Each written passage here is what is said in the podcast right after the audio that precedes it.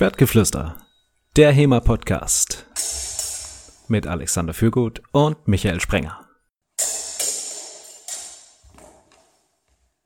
Willkommen zum Schwertgeflüster, Episode Nummer 33. Heute mit dem Thema HEMA-Ratings, Fluch oder Segen. Wie immer mit Michael Sprenger, also mir und Alexander Fürgut. Hallo Alexander. Hallo Michael. Ich hätte uns jetzt natürlich eigentlich mit unseren HEMA-Ratings-IDs vorstellen können, oder? ja, hallo, äh, liebe 546, äh, mein Name ist 3528. Ich bin die 546? Ja, du hast das scheinbar deutlich früher äh, gelistet worden. Du hast recht. Nein, du bist deutlich früher gelistet worden, so rum. Und deine Nummer war nochmal? Äh, 3528. 3528? Das ist, weil du im Ausland gefochten hast. Die ersten deutschen Turniere sind irgendwann 2017 eingetragen worden, aber du hast das Vasaslaget von 2015 bei dir drin stehen. Ja, das ist richtig. Ich äh, war mit einer der ersten Pioniere im Ausland. Ähm, da, da steigen wir ja im Prinzip knallhart ins Thema ein. In Deutschland sind wir recht spät, haben wir uns dazu entschieden, überhaupt irgendwie Dinge bei HEMA-Ratings hochzuladen.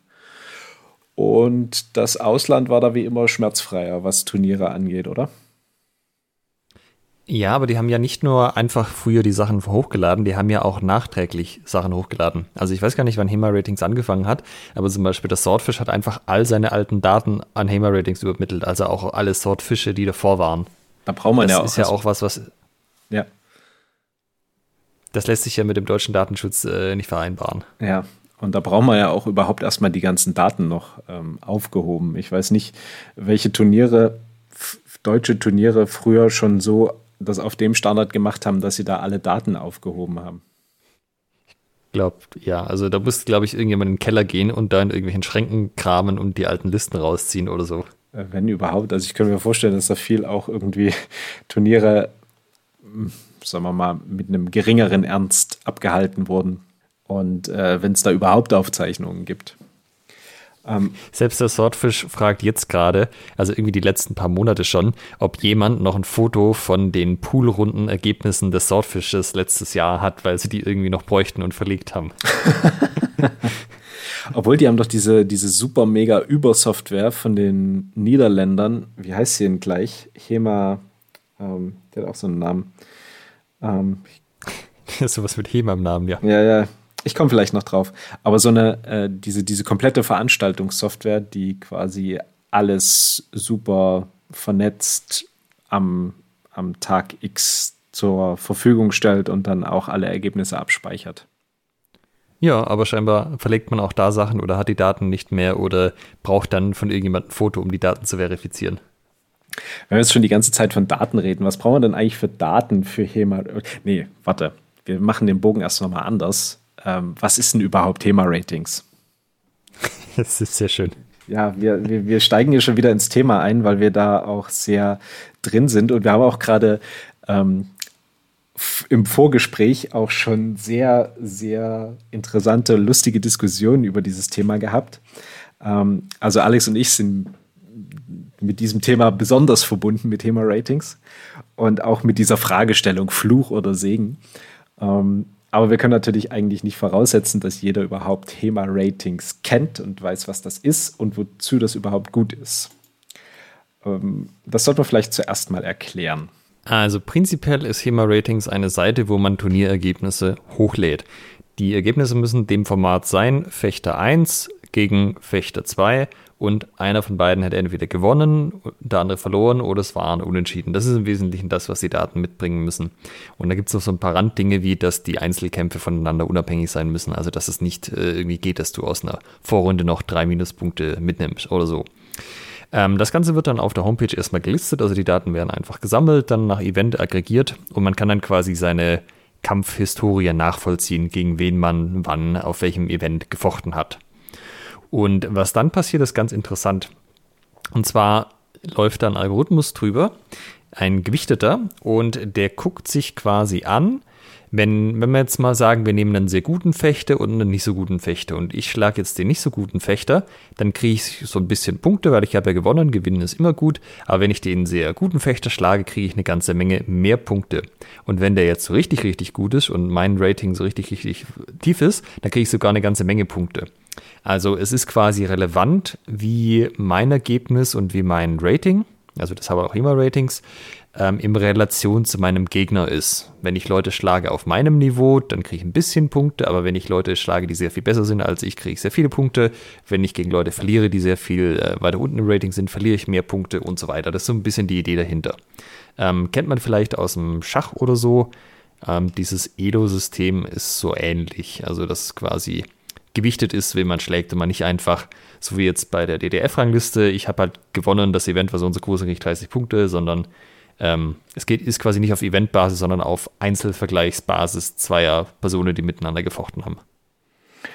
Und ich habe es jetzt gerade nochmal aufgemacht. Dann gibt es eben Namen und den Club und die Nationalität, den man hier auslesen kann zu jedem Fechter.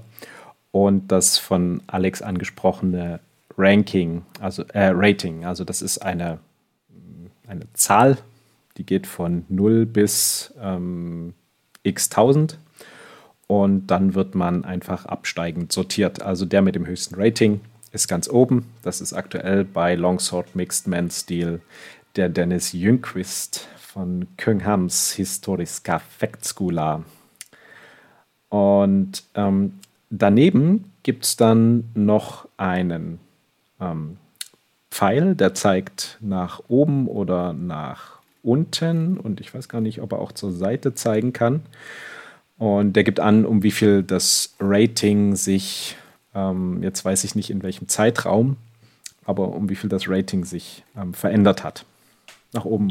Ah, man muss, das sollte man vielleicht dazu sagen. Also aus dem Rating, das, was mit dem Algorithmus berechnet wird, wird dann der Rang abgeleitet. Also wer einen höheren Rating hat, hat einen höheren Rang. Aber äh, der Rang an sich ist gar nicht so entscheidend, weil der hängt ja auch davon ab, wie viele Leute es in diesem System gibt. Also wenn es irgendwie zehn Leute gibt, kann es sein, der erste und der zweite haben sehr viel Unterschied in ihrem Rating. Ähm, wenn es aber so ist, dass es äh, fünf Millionen Leute gibt, kann sein, der erste und der zweite haben nur so einen sehr kleinen Abstand in ihrem Rating. Ähm, das heißt, der Rang ist gar nicht so aussagekräftig, weil der nicht linear skaliert, also nicht Rang 5 zu Rang 1 sind 5 Plätze mehr, ist das gleiche wie von Rang 300 zu 305, sondern das Rating, wenn man, wenn man was vergleichen will, ist eigentlich das, was relevant ist. Und daneben, da gibt es dann noch eine ganz interessante letzte Spalte, das ist nämlich die Confidence, also das Vertrauen darin, wie gut das Rating für diesen Fechter berechnet wurde. Und da kommen wir meiner Meinung nach zu einem ersten Knackpunkt von HEMA-Ratings, denn diese Confidence wird im Allgemeinen, habe ich das Gefühl, nicht sonderlich beachtet. Also der wird nicht allzu viel Beachtung geschenkt. Obwohl HEMA-Ratings mit dieser Confidence ja ganz ehrlich sagt, wir sind der Meinung, dass dieser oder jene Fechter oder dieser oder jene Fechterin vielleicht gar nicht so gut eingeordnet ist hier. Also äh, nicht nur gut, ja. Es kann sein, jemand ist zu schlecht eingeordnet, kann aber sein, jemand ist zu gut eingeordnet. Das ist so ein Ampelsystem und grüne Ampel heißt quasi, wir als HEMA-Ratings-Betreiber sind uns von den Daten, die wir haben und vom Algorithmus her relativ sicher, dass die Person richtig eingeordnet ist. Wenn die Ampel gelb ist, ist es so, wir sind so mittelsicher, äh, könnte sein, könnte nicht sein. Und rot heißt wahrscheinlich, also wir haben zu wenig Daten, um zu wissen, ob wir die Person recht korrekt eingeordnet haben, beziehungsweise wahrscheinlich ist sie nicht korrekt eingeordnet. Genau, und ähm, ich habe jetzt mal bei uns nachgeguckt. Du hast ein Rating von 1622,4 und äh, ich habe ein Rating von 1355,8. Und das macht, summa summarum, ähm, dann in, in Platzunterschieden. Du bist Rang 143 und ich bin Rang 900.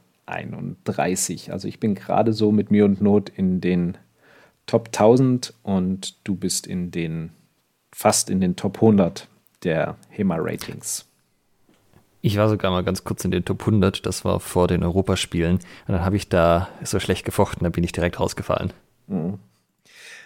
Das ist auch ein Punkt bei HEMA-Ratings. Man kann äh, schlechter werden. Also das Rating geht nicht nur, dass man Punkte sammelt, sondern mit jedem Gefecht, dem ihr euch stellt, was bei HEMA-Ratings ähm, gelistet wird, habt ihr auch die großartige Möglichkeit, wieder abzusteigen. Es ist übrigens auch so, dass die, das Rating automatisch sinkt, wenn man nicht fechtet. Also es gibt so einen ähm, quasi Betrag pro Monat, um dass das Rating schlechter wird. Und wenn man fechtet, kann man es dann halt wieder hochsetzen. Die Logik dahinter ist, wer einfach lange nicht mehr gefochten hat, wird natürlich immer weniger wahrscheinlich, dass der richtig eingeordnet ist. Und ähm, ja, das ist halt so ein bisschen, um die, die Schwächen des Algorithmus auszugleichen. Allerdings sinkt man verdammt langsam ab. Also ähm, das ist meiner Meinung nach hat das keine sehr große Signifikanz, diese Steigung, mit der man da absinkt. Also wenn du einmal gut gelistet Nein. bist bei HEMA Ratings, mm, dann kannst du eine ganze, eine ganze Zeit auf diesem relativ hohen Rating verbringen. Naja, außer Leute überholen dich. Äh, ja, das ist richtig. Ähm, aber das ich sag mal, wenn du jetzt, sagen wir mal, du hast ein Turnier gemacht, da, da kommen wir jetzt vielleicht mal gleich zu den, reden wir mal über die Schwächen von Hema Darf ich nur folgendes ja, was anderes sagen? Ähm, bei der Konfidenz passiert das Gleiche. Also wenn die Konfidenz, ich weiß nicht genau, wo der Schwellwert ist, also bei zwei Jahren auf jeden Fall. Ähm, sobald, wenn man zwei Jahre lang keine neuen Ergebnisse submitted hat an HEMA-Ratings von sich selber, also von eigenen Gefechten, dann äh, wird die Konfidenz auch auf Grau gesetzt für wahrscheinlich ist der falsch eingeordnet, weil wir haben schon so lange keine Ergebnisse mehr bekommen. Der ist wahrscheinlich inaktiv und das sollte man nicht so allzu viel Wert drauf legen, wo er jetzt noch im Rating steht. So, jetzt der Rant über die, das Absinken und wie das mit den Punkten funktioniert. Ja, also ich bin der Meinung, man sinkt nicht sonderlich schnell ab. Und wenn du jetzt einmal einen guten Tag hattest, ein gutes Turnier erwischt hast und aus welchen Gründen auch immer hoch gerankt wurdest und da eben hoch eingestiegen bist, dann bleibst du dort auch eine ganze Weile. Und es gibt dann, es ist dann nicht so krass, wie du, wie du überholt wirst von Leuten, die sich da, ich will mal sagen, ehrlich durchkämpfen. Und du hast natürlich dann auch äh, die Möglichkeit, wenn du es versuchst, ähm, wieder aufzusteigen, indem du viele versuchst, möglichst viele Kämpfe zu machen. Ähm, dann hast du natürlich auch immer die Möglichkeit, so wie ich, dann entsprechend Kämpfe zu verlieren und dann im Rating eher zu sinken. Also für mich wäre es wahrscheinlich taktisch klüger gewesen, die letzten Gefechte nicht zu bestreiten, um in diesem Rating ähm, quasi meinen hohen Platz zu haben. Und das finde ich ist schon ein gewisser, naja, ein gewisser Nachteil. Denn ähm, durch Nichtstun hätte ich mein Rating behalten. Wäre vielleicht genauso schlecht, also wäre genauso schlecht, aber es hätte keiner mitgekriegt. Das kommt aber jetzt ja auch darauf an, was du für Gegner hattest. Wenn deine Gegner alle voll die Brecher waren und voll den guten Rang auf HEMA-Ratings hatten, dann sollte dein Rating ja nur sehr marginal abfallen. Ähm, nee, ich habe auch gegen Leute verloren, die ein deutlich geringeres Rating hatten. Also ich war auch, also ich war auch wirklich, es hatte einen Grund, ne, dass ich abgestiegen bin. Das muss ja, ich will jetzt nicht beschönigen, dass ich nicht optimal gefochten habe. Aber äh, hätte ich es einfach sein gelassen, dann äh, hätte ich mein Rating behalten. Wir, das ist ja vielleicht ein guter Punkt. Wir haben jetzt ja so ein bisschen erklärt, was eigentlich HEMA-Rating selber ist. Also so einfach rein formal. Man, also, ähm, was man auch noch sagen sollte, die Daten werden einfach von den Organisatoren der Turniere da hochgeladen. Also man kann nicht einfach nur seine eigenen Kämpfe hochladen, das müssen die Organisatoren machen, weil du ja diese ganzen Set an Turnierdaten brauchst, inklusive den ganzen Kämpfen da drauf. Also äh, in Deutschland läuft das so, man hat, wenn man bei einem Turnier beitritt, so ein Formular, wo man dann ankreuzen kann, möchte ich auf HEMA-Ratings auftauchen oder nicht. Wenn man Nein ankreuzt, dann taucht man als Person einfach nicht auf HEMA-Ratings auf. Also man kann nicht sagen, zum Beispiel, wenn jetzt das Turnier an sich seine Daten auf HEMA-Ratings lädt, dass man für dieses eine Turnier gerne nicht gelistet werden möchte, weil sonst könnte man ja genauso Sachen machen wie, na, hier bin ich irgendwie in so einem, da bin ich mit so guten Leuten zusammen, das liste ich jetzt mal nicht und das nächste Turnier, wo ich die Anfänger wegrocke, das liste ich dann wieder. Äh, also genau das geht nicht. Und ja, das ist so prinzipiell das System. Jetzt sind die Leute also vor allem auch in Deutschland, ja durchaus geteilter Meinung, ob das irgendwie sinnvoll ist oder nicht und ob das irgendwie der gut tut, ob das irgendwie Blödsinn ist. Ähm, ja. Lass uns doch mal drüber reden, was denn eigentlich HEMA-Ratings für Anreize setzt und was es vielleicht für Anreize setzen soll und ob das das gleiche ist. Hm. Vielleicht noch mal kurz zu dem, zu dem Punkt mit dem, ähm, ich lasse mich listen oder nicht. Das gilt schon für jedes Turnier einzeln. Also wenn ihr zumindest äh, die Turniere nach DDHF-Standard, da gibt es dann so einen Fragebogen, wo das draufsteht, wie du es gerade beschrieben hast. Und da kann ich bei jedem Turnier vorher natürlich ankreuzen, ob ich gelistet werden möchte oder nicht. Ähm, allerdings ist es jetzt so, dass ihr euch nur noch entscheiden könnt, ob ihr anonym gelistet werden wollt oder mit eurem vollen Namen. Ähm, das ist jetzt die, so ist jetzt die aktuelle Regelung. Und das bedeutet, HEMA-Ratings hat auch die Möglichkeit, Fechter zu anonymisieren. Da wird im Hintergrund mit eurem Namen und eurer ID ein Rating berechnet, aber das wird in keinster Weise auf der Webseite zur Verfügung gestellt. Ja, aber das, das funktioniert doch so, dass die es schon berechnen für dich, aber dich als Person dann einfach auf anonym stellen. Also dass genau. du nicht in einem Turnier anonym auftauchst, sondern insgesamt als anonym auf HEMA-Ratings geführt wirst. Ganz genau. Dann bist du insgesamt anonym. Und jetzt ähm, weiß ich nicht, ob das dann überhaupt geht, wenn du dich einmal auf HEMA-Ratings offenbart hast und ähm, dann sagst, ich möchte jetzt für dieses Turnier anonym gelistet werden. Nee, dann wirst du auf anonym gesetzt. Das geht, das geht ja eigentlich nicht, ne? Wenn du ein, einmal HEMA-Ratings, immer HEMA-Ratings. Oder du schreibst denen, dass du da komplett anonymisiert werden möchtest. Aber ansonsten bist du dann fällig mit deinem Rating. Also das ist so, wie ich dieses Formular verstanden hatte. Wenn du da anonym ankreuzt, wirst du komplett auf anonym gesetzt auf HEMA-Ratings und nicht nur für dieses eine Turnier, weil dann könntest du ja echt äh, tricksen mit deinem, deinem Rang. Naja, gut, okay, das kann dann der Veranstalter aber nicht für dich entscheiden. Also der, der, als Veranstalter gibst du ja nur Ergebnisse hoch und da, da könnte ja jetzt ein Veranstalter sonst was einreichen und für die Anonymisierung auf der Webseite von HEMA Ratings bist du ja aber selber hm, nicht sag mal verantwortlich oder das ist ja dein persönliches Recht, äh, dort gelistet zu sein oder nicht und dich da darum zu kümmern. Und der Veranstalter sagt dann nur, ähm, entweder äh, ja, der, der, der schickt deinen Namen hin und sagt, gibt dann den Hinweis anonymer, anonymisieren. Und wenn du noch nicht gelistet bist, beziehungsweise wenn du an, nur anonymisiert bist bei HEMA Ratings, dann wird das auch so weitergeführt. Ja, genau. Jetzt war deine Frage, was ist der Sinn von HEMA-Ratings? Ah, das ist noch eine eigene Frage, was ist, aber ich wollte auf die Anreize hinaus. Was setzt es denn für? Ja, okay, es hat ein bisschen was mit dem Sinn zu tun. Aber ähm, was soll denn mit HEMA-Ratings eigentlich erreicht werden, dass, dass Leute tun oder halt auch nicht tun? Ich glaube, ähm, erstmal sollen sie viel fechten. Denn dieser Algorithmus funktioniert nur dann wirklich gut, wenn wir möglichst unendlich viele Gefechte haben, und zwar jeder von uns.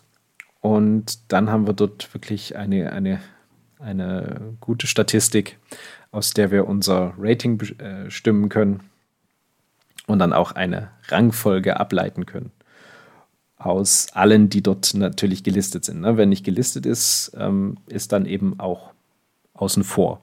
Das heißt, das ist erstmal ein positiver Anreiz, finde ich, ähm, wenn man sagt, ihr wollt in HEMA-Ratings irgendwie was, ähm, ihr wollt aufsteigen, dann müsst ihr fechten und müsst gewinnen.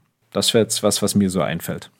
Äh, es wirkt auch so, wenn man selber mitmacht, dass wenn man mehr fechtet, dass man dann immer bessere Platzierung kriegt. Das funktioniert natürlich nur, solange man auch eine, äh, also mehr gewinnt als verliert und gegen die richtigen Leute. Aber das ist zumindest das, was den Eindruck, den man hat.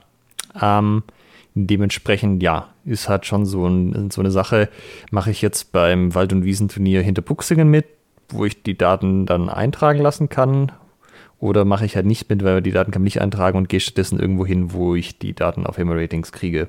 Also das ist schon bemerkbar, dass es auch ein Anreiz bei den Leuten ist, einfach zu sagen, ah, so richtig motiviert bin ich eigentlich nicht, aber das Turnier lädt seine Daten auf HEMA-Ratings hoch, ja, da habe ich schon Lust, okay, dann ähm, reiße ich mich quasi zusammen und mache da auch noch mit.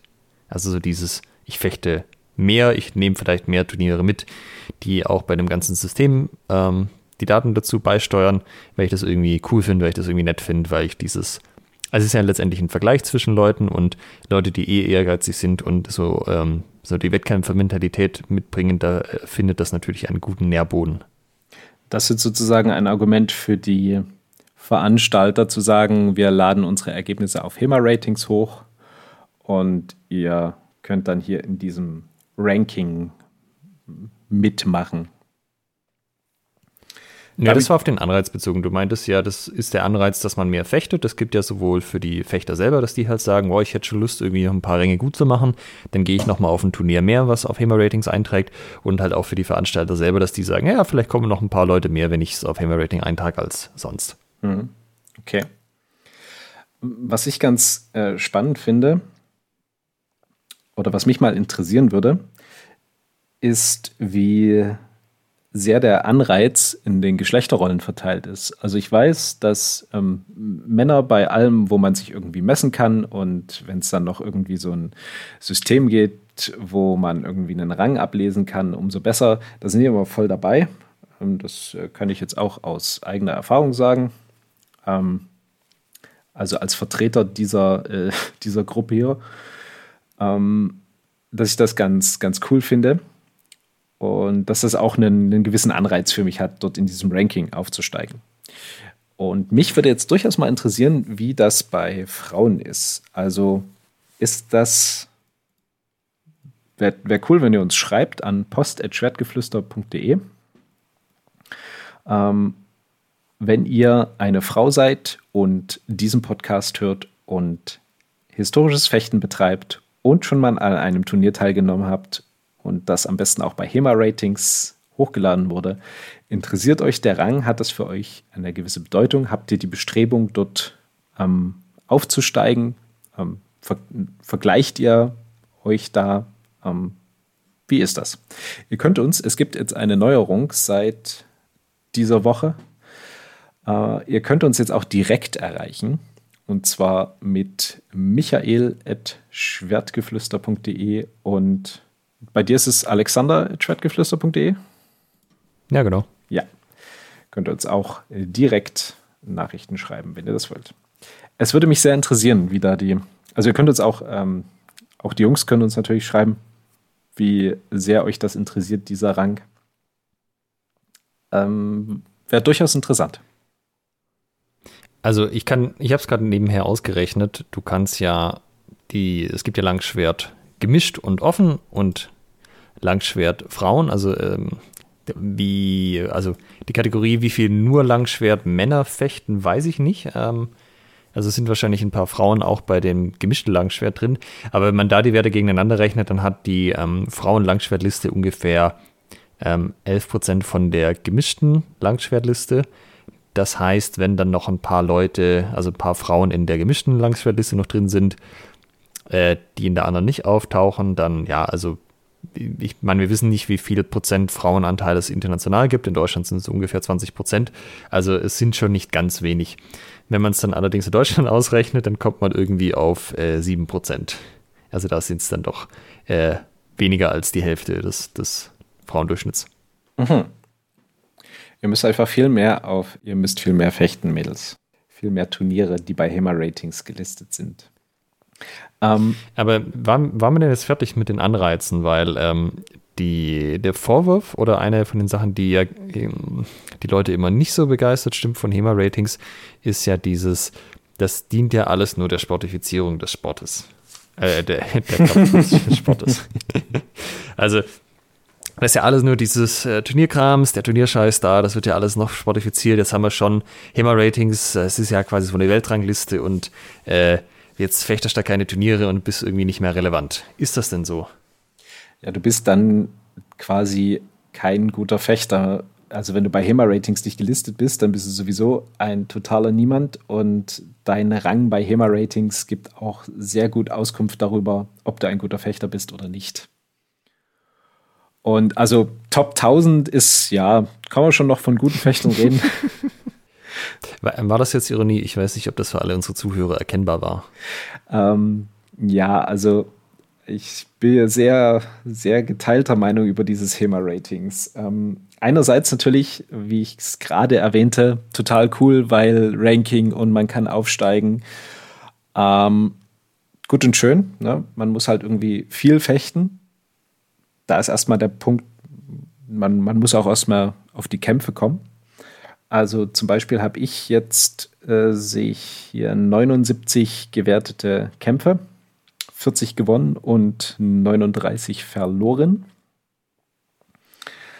Und äh, wenn du jetzt Fechter zum Beispiel wie den Dennis Jüngquist nimmst, der hat halt über 200, äh, der hat knapp 300 Kämpfe. Ähm, und davon natürlich auch ein paar mehr ähm, gewonnen als verloren. Und jetzt, äh, hm, da ist natürlich einmal den, den Punkt, dass du irgendwie viel, viel fechten musst und viel gewinnen musst. Okay, viel gewinnen ist natürlich immer gut, um irgendwie in einem Ranking aufzusteigen. Hm. Und dieser Punkt mit dem, äh, mit, der, mit der Einordnung. Also ich habe das Gefühl, manchmal, dass du nur ein, du, du bist zum Beispiel nicht bei HEMA Ratings gelistet, machst ein Turnier, rockst da alles weg, ähm, weil die anderen jetzt auch nicht so, also du hast jetzt nicht die stärksten Gegner und rockst da dieses Turnier weg, keine Ahnung, mit 20 Leuten und am besten nach irgendwie Hallag-System jeder gegen jeden. Und da hast du ja 20 Mal getroffen, 20 Siege und steigst jetzt auf einmal ziemlich hoch in diesem Rating rein, weil so eine Win-Ratio von 20 zu 0, ähm, da ist es dann auch ein bisschen unabhängiger davon, ob du jetzt gegen hochklassige Gegner gewonnen hast oder nicht. Äh, die ist an sich auch erstmal verdammt gut. Und dann sagst du, ja, gut, das reicht mir jetzt und fichst nie wieder. Und dann bist du da bei den, bei den, bei den Top-Plätzen dabei. Aber eigentlich, äh, und vorhin von mir angesprochen, du fällst dann sehr langsam im Rating. Und ja, that's it. Und das ist irgendwie kein, ähm, also dann kann ich mir auch so eine, so eine Rangliste sparen, ne? Ich meine, gut, okay, Hammer Ratings gibt dann jetzt hier die, die Confidence an, gut und schön. Aber ich habe das Gefühl, die interessiert immer nicht so sehr. Wen interessiert die nicht? Ähm, anders, wen interessiert überhaupt das, das Rating? Da fragen wir mal so. die Leute, die vorne mit dabei sind und sich dann dran freuen können. Die interessiert das auf jeden Fall. Genau. Und interessiert die die Confidence, wenn die da drauf gucken? Typischerweise nicht, nee. Mhm. Eben. Das wird, wie du sagst, sehr gerne übersehen und dann, also es gab auch schon so Sachen, auch bei Deutschen, dass die sich dann echauffiert haben, dass sie irgendwie mal äh, auf dem Weg zu ihrer äh, hohen Konfidenzen, zu ihrem wahrscheinlich passenderen Rating irgendwie mal einen, einen äh, Schwung durch die Top 100 genommen haben. Ähm, ja, das ist halt einfach so, wie das System funktioniert. Das könnte man wahrscheinlich ein bisschen anpassen an den Algorithmen, wenn man das solche Effekte vermeiden wollte. Äh, dass man sozusagen künstlichen Malus mit einbaut, wenn man nicht so hohe Confidence hat, aber so wie der Algorithmus jetzt funktioniert, ist halt eigentlich alles unter äh, High Confidence nicht so richtig aussagekräftig. Hm. Jetzt, ja, jetzt habe ich die Frage gestellt, wen interessiert Thema Ratings? Also ich weiß, dass ähm, viele Veranstalter ihre Pools danach ähm, seeden, also die ähm, Pool-Teilnehmer danach ausrichten, um eine möglichst gute Verteilung zu bekommen. Also dass in jedem Pool, also guter ist in diesem, dass in jedem Pool sorry, ja. ein, ein, ein guter von, von einem besonders guten bis zu einem nicht so guten Fechter alles relativ gleichmäßig verteilt ist und nicht alle Top-Fechter in einem Pool stecken. Was jetzt zum Beispiel passieren könnte, wenn man nur versucht, irgendwie nach Vereinen gleichmäßig aufzuteilen. Das heißt, dafür ist HEMA-Ratings natürlich ganz gut geeignet, weil man hm, dort einfach nur reingucken muss, dann nimmt man das Rating und dann verteilt man danach seine, seinen Pool. Eine Spur krasser ist es beim Swordfish. Die sagen ja, dass sie eine Vorzugsan, also Swordfish muss man dazu sagen, hat ähm, immer, ist immer sehr schnell ausgebucht. Also Plätze sind sehr, sehr begehrt. Und Swordfish hat eine Vorzugsanmeldung. Also ihr könnt euch eher anmelden, wenn ihr unter den Top 100 seid. Richtig? Top 100 ja. was, ne? Ja. Ähm, und da ist es natürlich schon ein Unterschied, finde ich. Also, ob ich jetzt in den Top 100 bin mit einer beschissenen Confidence, mit auf dem von mir vorhin angesprochenen Weg, oder ob ich mich da mit knapp 300 Gefechten wirklich reingefochten habe. Was, ich weiß gar nicht, ob wir das schon erwähnt hatten, aber die Ranglisten sind nach Waffe sortiert, genauso wie die, ähm, die, das Rating selber. Also man hat quasi für jede Waffe, die man fechtet, ein eigenes Rating. Also bloß mal irgendwie ein gutes Langschwert fechten kann, heißt das ja nicht, dass man gut Säbel fechten kann und umgekehrt. Äh, wobei man dazu sagen muss, dass das einzige Waffe, die wirklich signifikant Daten hat, wo man sinnvoll mit rechnen kann, eigentlich langes Schwert ist. Alle anderen, ja, kann man sich mal anschauen, aber da, da ist die Gesamtanzahl Kämpfe so niedrig, dass man sehr schwer nur Schlüsse draus ziehen kann. Äh, ja, und genau zu dieser Sache mit Swordfish, das ist ja auch einer von den Gründen, warum es HEMA-Ratings überhaupt gibt. Swordfish? Ja, um genau das machen zu können. Also die Sache war halt, Swordfish wollte ähm, das Turnier der Turniere sein und wollte halt vor allem, dass die wirklich guten Leute kommen. Das ist, äh, das ist ja so eine Art inoffizielle Weltmeisterschaft, wie es manchmal auch genannt wird. Und dass halt jetzt nicht Leute, die irgendwie gar nicht so turniererfahren sind, einfach da die Plätze voll machen. Und HEMA Ratings kommt ja auch aus der Nordic-Szene. Das war halt einfach ein Projekt, was sich irgendwann überlegt haben, so ja, man könnte das ja so machen, auch mit so einem äh, Bewertungsalgorithmus, so einem Elo-Algorithmus und ja, dann haben sie quasi die Webseite gebastelt, das alles angefangen und seitdem gibt es HEMA-Ratings. Also das war explizit eins von den Zielen, dass Swordfish dann die Top 100 der jeweiligen Waffengattung äh, bevorzugt behandeln kann. Es sind ähm, Norweger, die das aufgesetzt haben.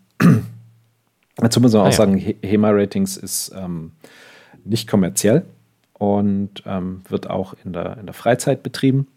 Also auch wenn ich, wenn es so klingt, als ob ich hier ein bisschen gegen HEMA-Ratings abhate, ich ähm, äh, unterstütze diese Idee. Ich finde das wirklich gut und ähm, finde es auch bemerkenswert, dass die Jungs sich da nach Feierabend hinsetzen und diese ganzen Turniere Ergebnisse, die man ihnen schickt, dort in ihren Algorithmus reinprügeln. Prinzipiell ist das wirklich eine echt gute Sache. Ich kann dir auch aus Erfahrung sagen, das ist ein Riesenscheiß und ein Riesenaufwand, sowas zu machen, weil du hast eine Webseite mit dauer ständig veraltenden Informationen, wo du neue Informationen einpflegen musst und das ist so ein Riesenaufwand. Also da haben sie sich äh, einen großen Stein ans Bein gebunden. Man sieht es auch auf der Facebook-Seite ähm, von das ab und zu dann schreiben sie, was sie gerade eingetragen haben. Und manchmal sind sie so dabei, ihren angestauten ähm, Ordner da abzuarbeiten.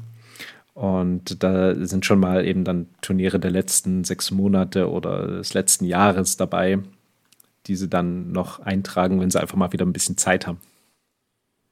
Du hast jetzt aber auch gerade gemeint, du findest HEMA-Rating gut. Warum denn eigentlich? Was gefällt dir denn an dem System? Na, prinzipiell, wie, wie, gesagt, ich bin ja Fan von Rankings. Ähm, keine Ahnung, das äh, gehört für mich zu einem Sport ähm, irgendwie dazu. Ich, find, ich persönlich finde es gut, dass man da eine Form von Vergleich hat, weil du dann auch irgendwie so einen Anreiz hast, dich da zu verbessern und ähm, du kannst dich irgendwie messen. Sei es jetzt, äh, hm, Jetzt ist es natürlich immer im Verhältnis zu anderen, aber du hast irgendeine Form von, von Feedback, wie du stehst mit deinem Fechten. Jetzt kann man sich wieder darüber streiten, ob das jetzt die beste Variante ist, einen guten Fechter zu raten, aber wie du sozusagen stehst anhand von deinen Turnierergebnissen, sagen wir es so. Und das finde ich prinzipiell erstmal recht gut, weil du dann nicht so im luftleeren Raum agierst und ähm, nicht, nicht so richtig weißt, okay, das jetzt gegen jemanden gewonnen oder gegen jemanden verloren. Aber was sagt das denn aus? Ne?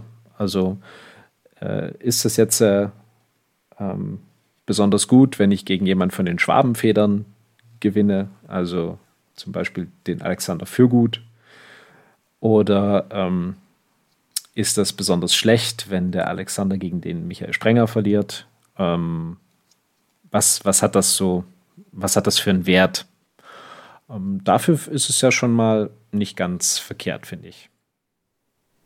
Du meinst, dass man quasi so eine Einordnung hat des Erlebten? Ja, und eine Art Feedback deiner Leistung, also eine, eine Bewertung, wenn man so will.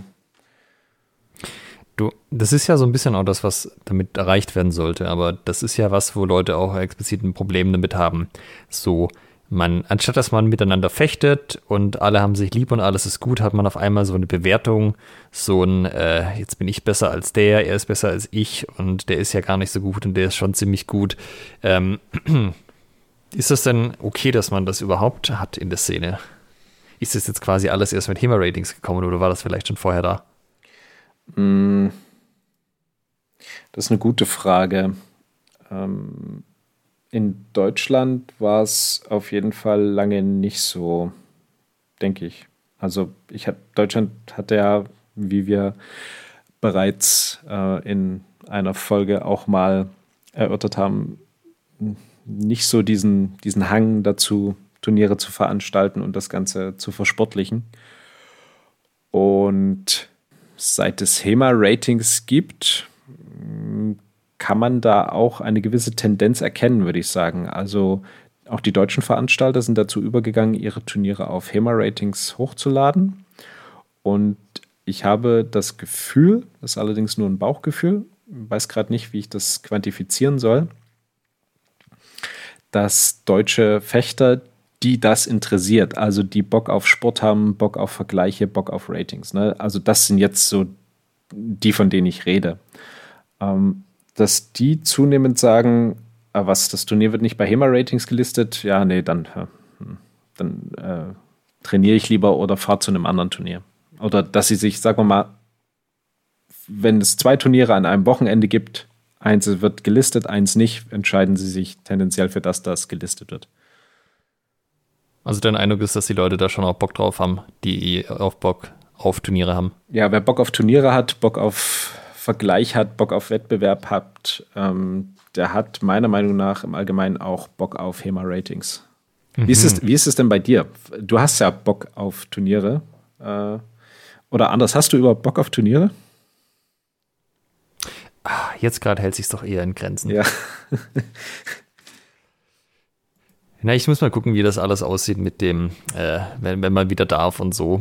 Ähm, aber ich sag mal, jetzt in der Zwischenzeit war das schon irgendwie nett zu sehen, dass man dann im Rang gestiegen ist und ich mag ja Daten, wie vielleicht dem einen oder anderen schon aufgefallen ist, und das ist natürlich super geil an HEMA-Ratings. Ähm, zum Beispiel hatte ich ja erwähnt, diese Abschätzung, wie viele Kämpfe ich überhaupt gemacht hatte, bis ich so ganz okay Ergebnisse erzielt habe, im Vergleich zu, wann ich wirklich gute Ergebnisse erzielt hatte, und das relativ konsistent bei den Turnieren. Aber da habe ich ja ausgerechnet, wie viele Kämpfe ich eigentlich gemacht hatte.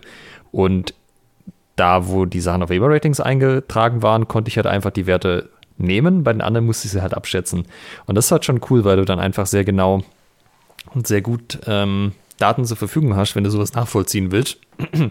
Und ich sag mal, mit dem, was jetzt auf HEMA-Ratings wäre, ähm, oder vielleicht bräuchte man auch noch ein paar Jahre, um die Datenqualität zu verbessern, aber du könntest jetzt ja schon so Sachen machen und das war wirklich über alle Kämpfer ausrechnen. So steigen die guten Leute denn so ein, dass die am Anfang sofort gut sind und dann die ganze Zeit gut bleiben, bis sie irgendwann wieder aufhören?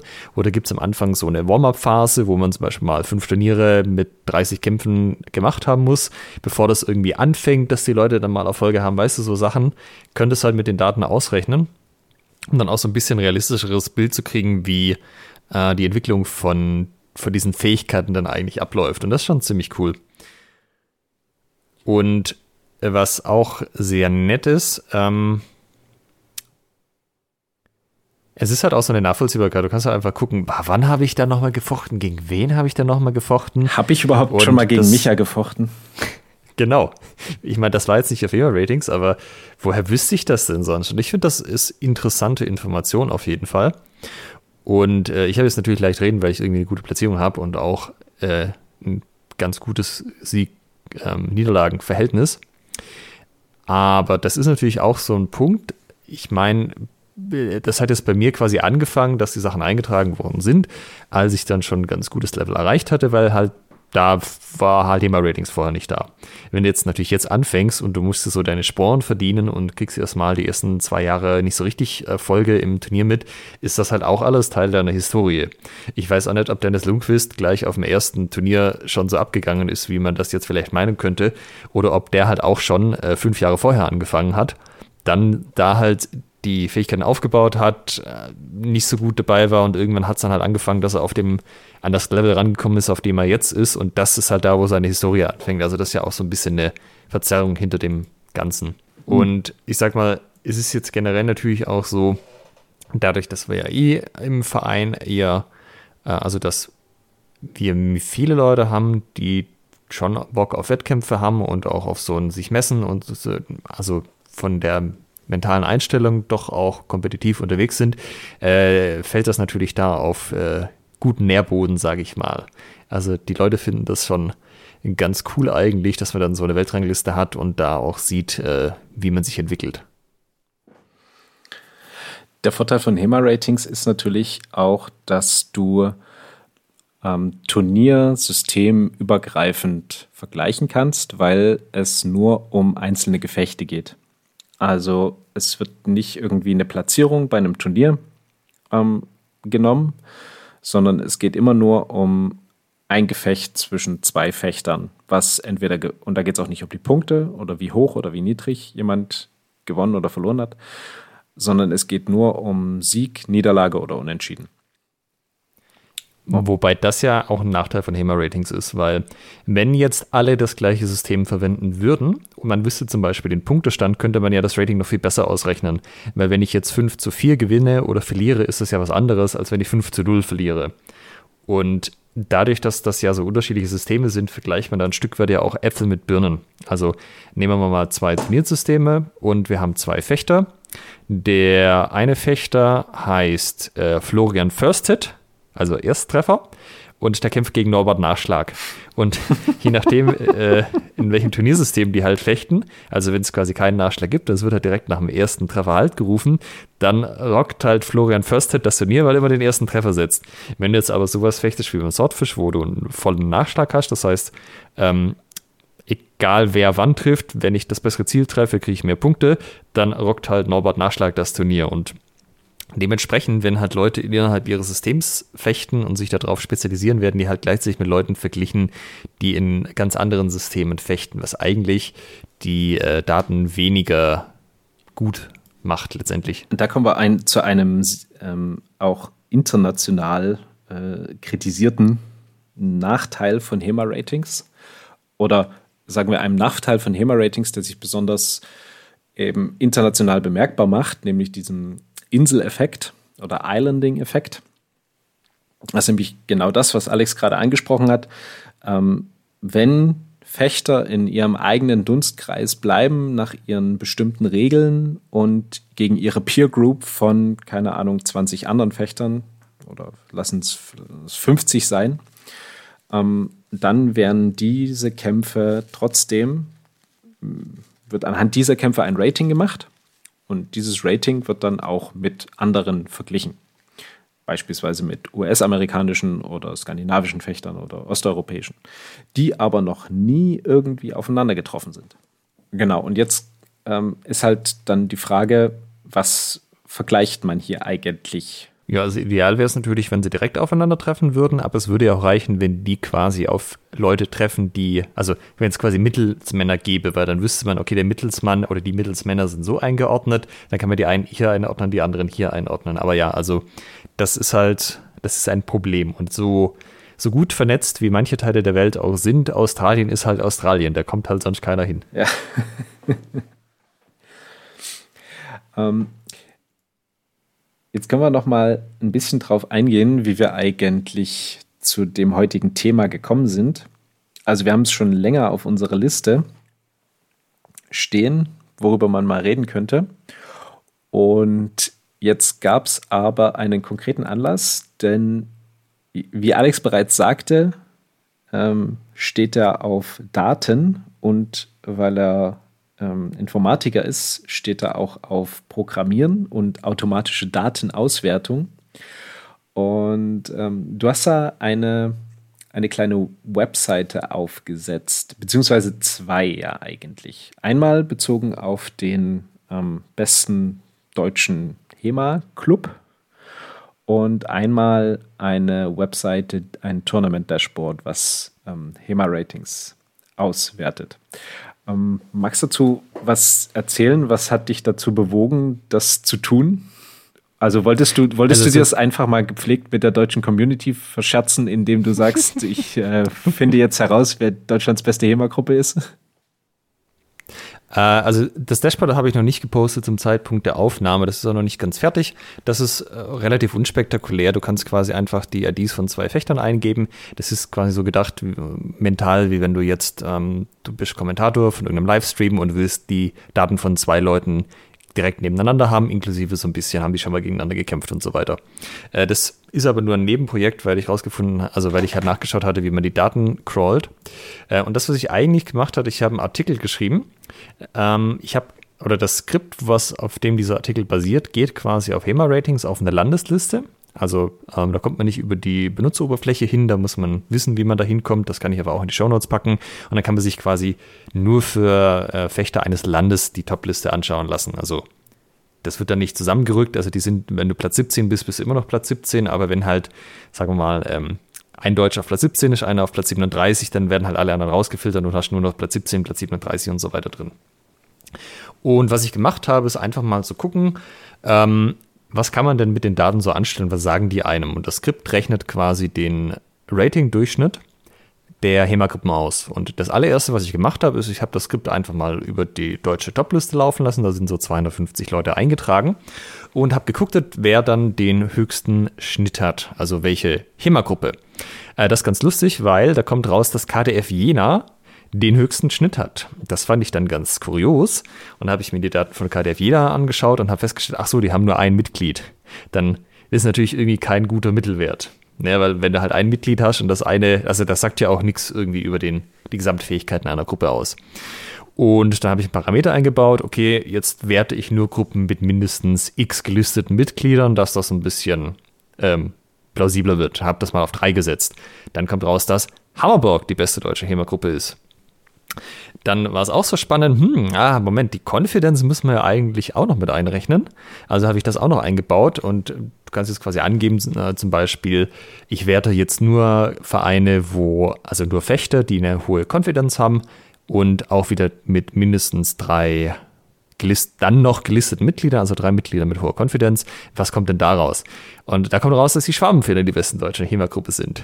Und wenn man sich die ganze Liste anschaut, ich packe den Artikel auch in die Shownotes, wer den noch nicht gesehen hat, dann sieht man, dass da überhaupt nur noch fünf Vereine auf der Liste stehen, weil es nur fünf Vereine gibt, die mindestens drei Mitglieder auf HEMA-Ratings haben mit hoher Konfidenz. Ähm, ja, wenn man dann die Confidence ja, man kann ja noch ein bisschen andere Sachen rumspielen. Man kann ja die Mitgliedergrenze runtersetzen, die Konfidenz runtersetzen, sagen, okay, ich zähle Leute ab mittlerer Konfidenz. Ich kann die ähm, Mitgliederzahlen, Schwellwerte quasi hochstellen. Da kommt immer was anderes raus. Also zum Beispiel, wenn ich sage, ich zähle auch Fechter, die eine mittlere Konfidenz haben, auch wieder ab mindestens drei Mitglieder, dann ist Bellum Nobile die beste deutsche HEMA-Gruppe. Und genau, das habe ich als Artikel verpackt, so ein bisschen erläutert.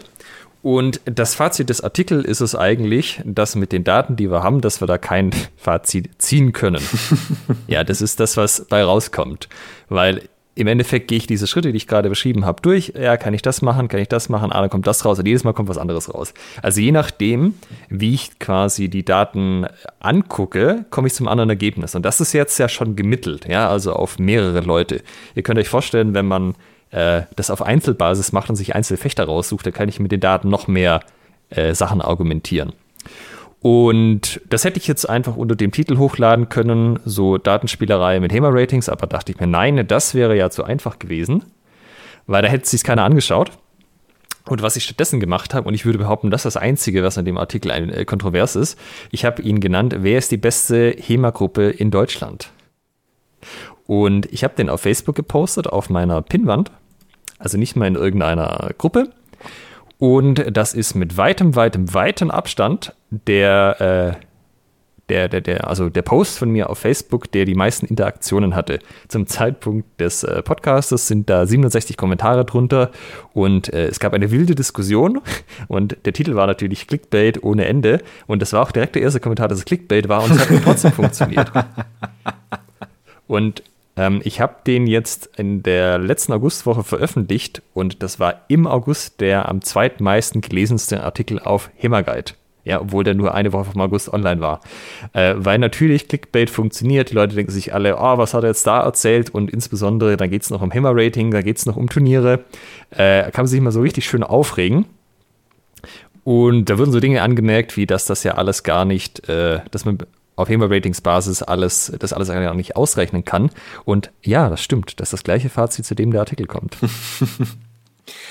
das also ähm, HEMA-Hatings gepostet. Oder für HEMA-Hatings gesorgt. Ähm, kannst du mir einen Gefallen tun? Kannst du ihn dann nochmal in die HEMA-Dachgruppe stellen? Ich glaube, das ähm, das wird richtig gut. ja, das kann ich auch machen. So, und im Endeffekt ähm, das ist halt so ein bisschen der Punkt mit den Daten. Also man kann die so angucken, wie man möchte. Und ich sag mal, wenn jetzt irgendwie die gleiche Gruppe, egal wie du auf die Daten guckst, im oberen Drittel dabei ist, dann ist die wahrscheinlich schon ganz gut dabei. Ähm, und vor allem, äh, du vergleichst halt ähm, teilweise aber auch Gruppen, die halt drei Leute auf HEMA-Ratings haben mit äh, Gruppen wie äh, Schweren Bogen und den Schwabenfedern, die 17 Leute auf HEMA-Ratings haben. Und die Chance, dass halt jemand eine Gruppe, also dass du ein besseren Eindruck davon kriegst, wie gut eine Gruppe tatsächlich ist, äh, ist bei 70 Leuten natürlich wesentlich höher, als wenn du halt drei Nasen hast. Es kann immer sein, dass eine Gruppe halt drei Ausnahmefechter hat, aber der Rest so im guten Mittelfeld vor sich hin dümpelt. Ähm, ja, also im Endeffekt, man kann mit den Daten nicht so richtig was draus machen, aber Clickbait funktioniert ganz prima. Lest alle äh, den Artikel oder die anderen Artikel auf HEMA Guide auch. Ich habe mich gut amüsiert, bin schon lange nicht mehr äh, mit meiner Freundin vorm Rechner gesessen, habe F5 gedrückt, in Erwartung, was da so alles an Post kommt. Hattet ihr irgendwie so 3D-Brillen und eine Packung Popcorn dabei? Ah, ich hätte mir so Popcorn gewünscht, aber habe ich nicht. Das habe ich nicht mehr eingeplant, habe ich nicht dran gedacht. Damit hätte ja auch keiner gerechnet. Also, was hast du gesagt? 67 Kommentare auf deiner, auf deinem privaten ähm, Profil dann, ne? Also ja, halt genau. Und das können ja schon, also ich meine, ich habe schon große Teile der HEMA-Szene in Deutschland wahrscheinlich auf meiner Freundesliste, aber das können ja trotzdem nicht alle sehen. Ja. Also das fand ich schon äh, ganz gut. Da sieht man, dass es durchaus, ähm, da steckt durchaus Musik drin in diesem Thema. Also HEMA-Ratings, hm, weiß nicht, scheint zu interessieren zumindest, positiv wie negativ. Und das, die, die Geister scheinen sich zu scheiden daran. Aber also es sind ja sogar mehrere Reizthemen. Das eine Reizthema ist Turniere an sich. Oh, ja, ja, ob die irgendwas über den Skill aussagen, das wird 2020 immer noch diskutiert. Ja. Ich würde sagen ja, aber das sehen Leute anders. Das zweite Reizthema war HEMA-Ratings an sich, was auf den Turnierdaten aufbaut, ob das überhaupt irgendwas aussagt. Das dritte Reizthema, ähm, wie gesagt, nur Langschwert hat irgendwie eine sinnvolle Datengrundlage. Das heißt, ich habe das auch auf Langschwertbasis gemacht. Da sind natürlich auch alle diskriminiert gefühlt, die kein Langschwert machen. Und ja, da hat man, äh, da kam quasi alles zusammen sozusagen in guter Tradition. Ja, wenn sich da drei Leute diskriminiert fühlen, die kein Langschwert machen, ja, da kann man jetzt mal drüber wegsehen. So, HEMA-Hatings äh, könnt ihr auch schreiben an post.schwertgeflüster.de. Schreibt uns, wenn ihr nur Schwert und Buckler oder Rapier fechtet. Ähm. Ja, was, äh, das können wir vielleicht noch andiskutieren. Also, was da ja auch so angemerkt würde, korrekterweise, ist ja, dass du nicht einfach nur anhand von den Turnierergebnissen sagen kannst, dass irgendwie ein Club gut ist. Und vor allem auch, wenn du selber in dem Verein bist oder in der Schule, dass dein HEMA-Rating-Rang jetzt eigentlich nichts darüber aussagt, was für dich quasi die nächsten Schritte sein sollten, wenn du, also so ein, ich möchte mich als Gruppe verbessern, was sind denn meine nächsten Schritte, ist wahrscheinlich nicht das erste, wir müssen besser die Turniere rocken, sondern da geht es um andere Dinge wie, ähm, fühlen sich die Leute wohl, sind wir ausreichend groß, haben wir ausreichend Angebot, solche Sachen. Und HEMA-Ratings schiebt aber natürlich den Fokus auf Resultate und auf Turnierresultate. Äh, hast du das Gefühl, dass ist das ein Bonus, sage ich mal, dass es einfach was Zusätzliches ist, was man hat, was man annehmen kann oder halt auch nicht? Oder hast du das Gefühl, dass ähm, wegen HEMA-Ratings oder also zumindest mit verursacht, Sachen weniger werden, die man sonst mehr machen würde? Also die irgendwie so ganz tolle Sachen, die jetzt einfach nicht mehr so passieren wegen HEMA-Ratings. Das kann man ja eigentlich nur in jetzt genau auswerten, wenn wir in ein Paralleluniversum gucken, in dem sich HEMA-Ratings nicht entwickelt hätte. Aber da, dann hätten wir auf die HEMA-Szene geguckt, wie sie jetzt aussehen würde, ohne HEMA-Ratings. Wie ich es vorhin schon an, angedeutet habe, nehme ich so wahr, dass Turniere ohne HEMA-Rating-Upload tendenziell ein bisschen mehr unsexy sind als ähm, oder nicht so sexy sind wie Turniere, die das hochladen. Und Veranstaltungen ohne Turniere, ähm, die müssen die müssen sich schon ein bisschen aus dem Fenster lehnen mit einem Mehrwert, um da Leute anzulocken. Habe ich das Gefühl. Also, wie zum Beispiel ihr das macht mit dem Schwabenhau. Ähm, da habt ihr immer ähm, ein, ein, habt ihr auch kein Turnier. Ähm, aber dennoch ist der Schwabenhau mehr als gut besucht, weil er eben trotzdem sehr viel, sehr viel, sehr breites und sehr interessantes Angebot bringt. Ähm, aber man muss sich dann schon ein bisschen anstrengen. Wenn du jetzt ein Turnier machst und das im, bei HEMA Ratings listest und äh, noch für die DDHF-Rangliste, solltest du heute eigentlich kein Problem mehr haben, in Deutschland 30 Leute für offenes Langschwert zusammenzukriegen für deine Veranstaltung. Das heißt, es verschiebt natürlich schon ein bisschen da die Perspektive hin zu den Turnierergebnissen oder den Wettbewerbsergebnissen. Wobei es natürlich, wie wir in, in der Folge 28 oder was, 28, 29, wo wir über die mentale Wettkampfvorbereitung geredet haben, ähm, besprochen haben, es ist natürlich immer suboptimal in Ergebnissen zu denken, sondern günstiger eben den Prozess zu betrachten. Denn wenn ich mein bestes Fechten abliefer, dann werde ich auch mein bestes Ergebnis, mein bestes Turnierergebnis abliefern. Äh, und da, da ist es egal, ob ich jetzt äh, in HEMA-Ratings aufsteigen möchte oder nicht, wenn ich einfach mein bestes, ähm, das beste Erlebnis führt zum besten Ergebnis. Äh, wir haben das jetzt immer verglichen mit, es gibt zwei Turniere gleichzeitig, das eine trägt auf HEMA-Ratings ein und das andere nicht, und dann wird das mit HEMA-Ratings-Eintrag wahrscheinlich bevorzugt. Aber es könnte ja auch sein, dass das ähm, also zum Beispiel, dass es ein Turnier gibt und irgendein anderes Event, offene Halle oder so. Und dass man dann sagt, weil man äh, Lust hat, auf HEMA-Ratings aufzusteigen, dass man dann zum Turnier fährt, anstatt zur offenen Halle. Das wäre ja was, wo dann tatsächlich ähm, die Turniersehne und HEMA-Ratings im Speziellen ähm, Sachen, ähm, so, also nicht unterbinden, aber zumindest ein bisschen weniger attraktiv machen würden, weil man da sozusagen keine äh, keine Online-Punkte sammeln kann. Ich würde sagen, dass das so ist und dass das für manche Fechter durchaus ein Kriterium wäre. Und ich wahrscheinlich zu meiner Schande gestehen muss, dass es bei mir so wäre.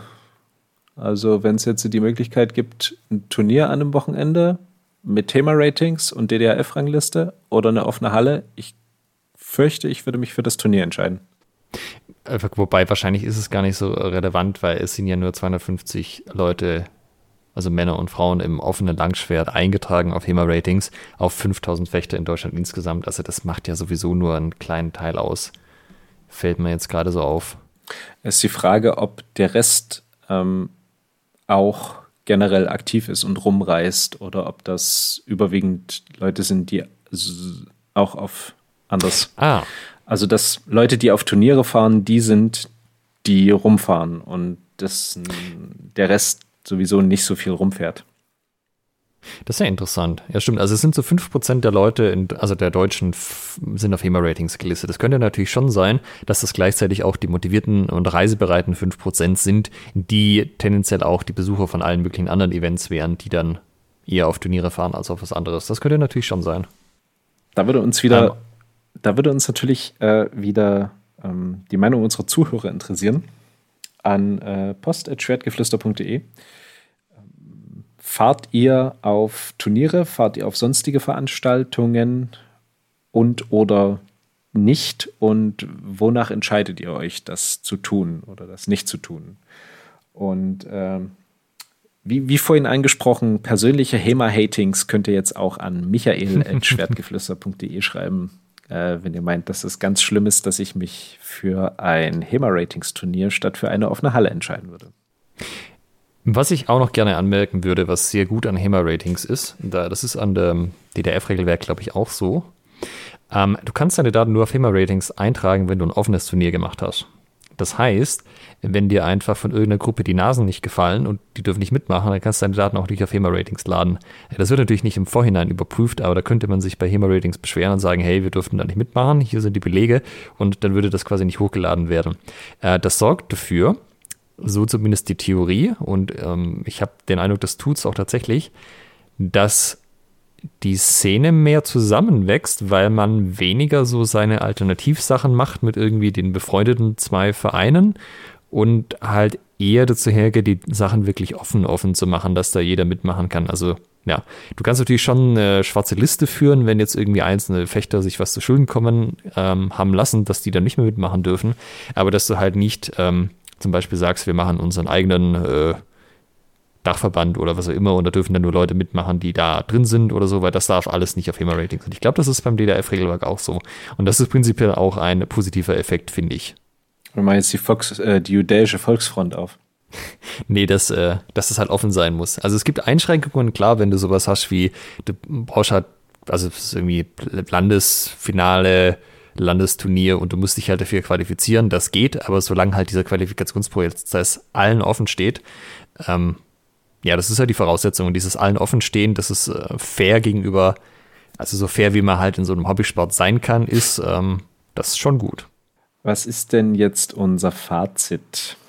Äh, HEMA-Ratings, Fluch oder Segen? Wir haben jetzt lange darüber geredet, aber ist es denn eigentlich so wichtig überhaupt? Weil, wenn es eh nicht so wichtig ist, dann ist es doch eigentlich egal. Das wäre ja nur, wenn es wirklich relevant wäre, dass man diese Frage beantworten sollte, oder? Du meinst, wir geben jetzt mit der Beantwortung dieser Frage gleichzeitig die Antwort auf die Frage, ob HEMA-Ratings überhaupt relevant ist oder nicht.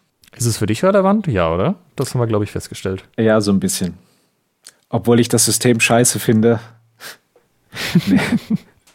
Es ist, nein, ähm, das ist ein bisschen, bisschen sehr, bisschen sehr straff formuliert. Äh, ich finde, es hat hier und da Potenzial. Verbesserungspotenzial. Also ich habe mich dafür interessiert. Ähm, jetzt bis quasi letztes Jahr, wo ich die ganze Zeit noch aktiv gefochten habe auf Turnieren. Dieses Jahr war es halt so, da hat mich eher die äh, wissenschaftliche Neugier getrieben. Ja. Und ah, Daten, was kann man Schönes mit den Daten machen? Ja, ich muss mal gucken, wie das denn dann nächstes Jahr irgendwann wieder weiterläuft. Ob ich dann wieder gehypt werde und sage, da steige ich jetzt wieder voll ein, oder ob ich sage, nö, das habe ich jetzt eine Zeit lang gemacht, das ist auch wieder okay. Begnügst sich damit, die Daten anderer auszuwerten. Ja, zum Beispiel. Ja, aber okay. Ähm, es ist zumindest nicht komplett irrelevant. Also zumindest nicht für uns beide. Das mag jetzt für Leute, die mit überhaupt nichts am Hut haben, nicht auf Turniere fahren, was anders sein. Aber dann sollten wir wahrscheinlich schon so ein bisschen gucken, ob es Fluch oder Segen ist. Ich hatte mal als im als aktiven Vertreter oder im, im Rahmen meiner Rolle als äh, DDHF-Präsidiumsmitglied. Aktiven Sprenger? Ja, danke. Eine Umfrage gemacht ähm, zum Thema Turnierwesen in Deutschland. Die hatten wir auch in irgendeiner Folge schon mal thematisiert. Und dort hatte ich auch nach ähm, HEMA-Ratings ähm, gefragt. Und jetzt versuche ich hier gerade diese Seite Winter zu finden, womit ich mich gerade ein bisschen schwer tue. Ähm, ich guckte. Ist aber auch schon eine Weile her, oder? Äh, dass ich die gemacht habe, ja, das ist schon eine ganze Weile her. Damals ähm, war die Frage, sollen wir ähm, HEMA-Ratings auf deutschen Turnieren bedienen oder nicht? Und wenn ja, wie? Und es kam raus, dass sich doch der Großteil wünscht, dass die Ergebnisse hochgeladen werden. Ähm, die prozentualen Fakten fehlen mir gerade ein bisschen. Ich versuche das noch nachzureichen. Allerdings ähm, wollten die Fechter die, ähm, äh, na, die Handhabe über ihre, also sie wollten selber entscheiden, werden die Daten hochgeladen oder nicht. Also nicht einfach jedes deutsche Turnier lädt auf HEMA-Ratings, sondern sie wollten schon noch ihr Okay geben, ihr Einverständnis. Das die Hoheit spätestens seit der DSVGO sowieso machen. Also genau. da wären wir gar nicht drum rumgekommen. Genau. Und ähm, aber wie gesagt, Quintessenz war, die Leute wollen das durchaus so haben. Das fand ich eigentlich auch ganz also interessant. Ich, ich kann auch, glaube ich, sagen, für unsere letzten beiden Turniere, die beiden Symphony of Steel Turniere, da gab es, glaube ich, irgendwie einen oder zwei Leute maximal, die sich nicht listen lassen wollten. Das heißt, alle anderen fanden das okay, dass ihre Daten hochgeladen werden oder gut. Also mindestens mal okay, wenn nicht sogar gut. Das heißt also, zumindest bei den Leuten, die Turniere fechten, gibt es eine ähm, große Adaptionsrate. Ja.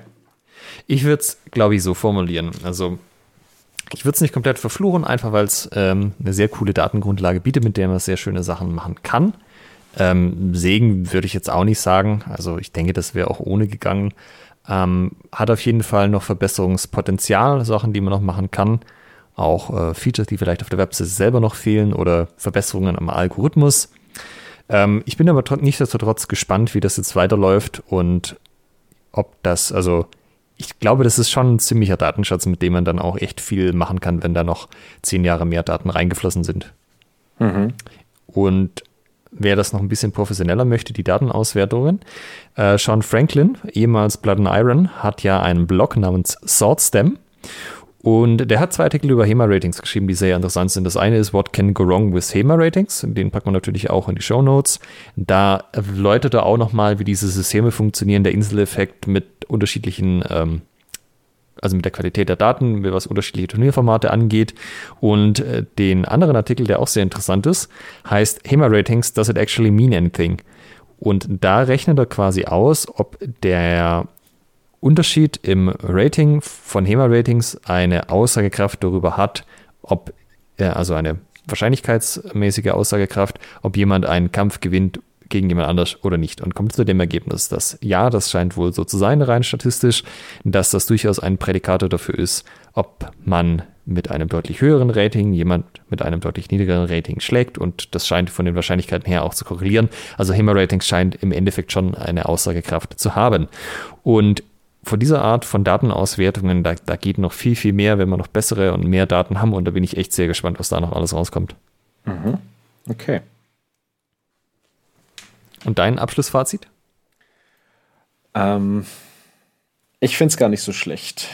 Äh, und ja, für meine bescheidene Platzierung bin ich selber verantwortlich. Das äh, lässt sich äh, wohl nicht wegdiskutieren ähm, wenn dieser Fakt noch beseitigt werden würde, dass man einmal hoch einsteigen und dann verharren kann, ähm, beseitigt würde, ähm, fände ich es noch besser. Es trägt zur Versportlichung bei. Ob einem das jetzt gefällt, ist die nächste Frage. Aber um einen Sport auf sportlicher Ebene, auf Wettkampfebene, auf Turnier mit irgendwie gearteten Regeln Ebene einen Vergleich zu ziehen, ist es wohl gar nicht so schlecht. Fährst du eigentlich auf die Tribunia Fechtschule? Nein, das mache ich nicht. Ansonsten könnte ich da viel, ja, könnte ich viele Kämpfe haben. Äh, ja, da genau, das wäre mit dem Hallax-System prädestiniert zum Punkte sammeln. Ich leider nicht. Okay, äh, man muss auch sagen, fällt mir jetzt gerade so auf, wir haben in letzter Zeit ein paar Folgen gemacht, was so Turniere angeht. Ähm, das sind immer jetzt nicht die Folgen, die am allerbesten ankommen, aber musste mal gesagt werden. Äh, von daher, wenn, wenn ihr das irgendwie so ein bisschen satt habt und sagt, ah, schon wieder Turniere, Leute, jetzt ist aber auch mal wieder gut, schickt uns gerne nach wie vor Themenwünsche. Also wir, wir äh, nehmen gerne alle möglichen Themenwünsche an. Wir scheuen uns auch nicht, da nochmal Sachen zu recherchieren. Ähm, ja, aber das können wir natürlich nur machen, wenn wir entsprechende E-Mails kriegen von euch. Wir freuen uns auf alle Anmerkungen, alle Fragen, alle Vorschläge. Ganz genau. Dann sind wir mit der heutigen Folge am Ende, die den wunderbaren Titel trug HEMA-Ratings, Fluch oder Segen. Eine Frage, die wir wahrscheinlich nur abschließend klären können, wenn Alex äh, seinen HEMA-Guide-Artikel in die HEMA-Dachgruppe hochgeladen hat. Und äh, ja, mal sehen, ob es danach diesen Podcast noch gibt. Und wenn, dann ähm, hoffe ich, dass ihr auch das nächste Mal wieder dabei seid. Macht's gut. Tschüss. Also das war noch kein Shitstorm, Michael, das war ein laues Lüftchen. Da geht noch mehr. Bis zum nächsten Mal.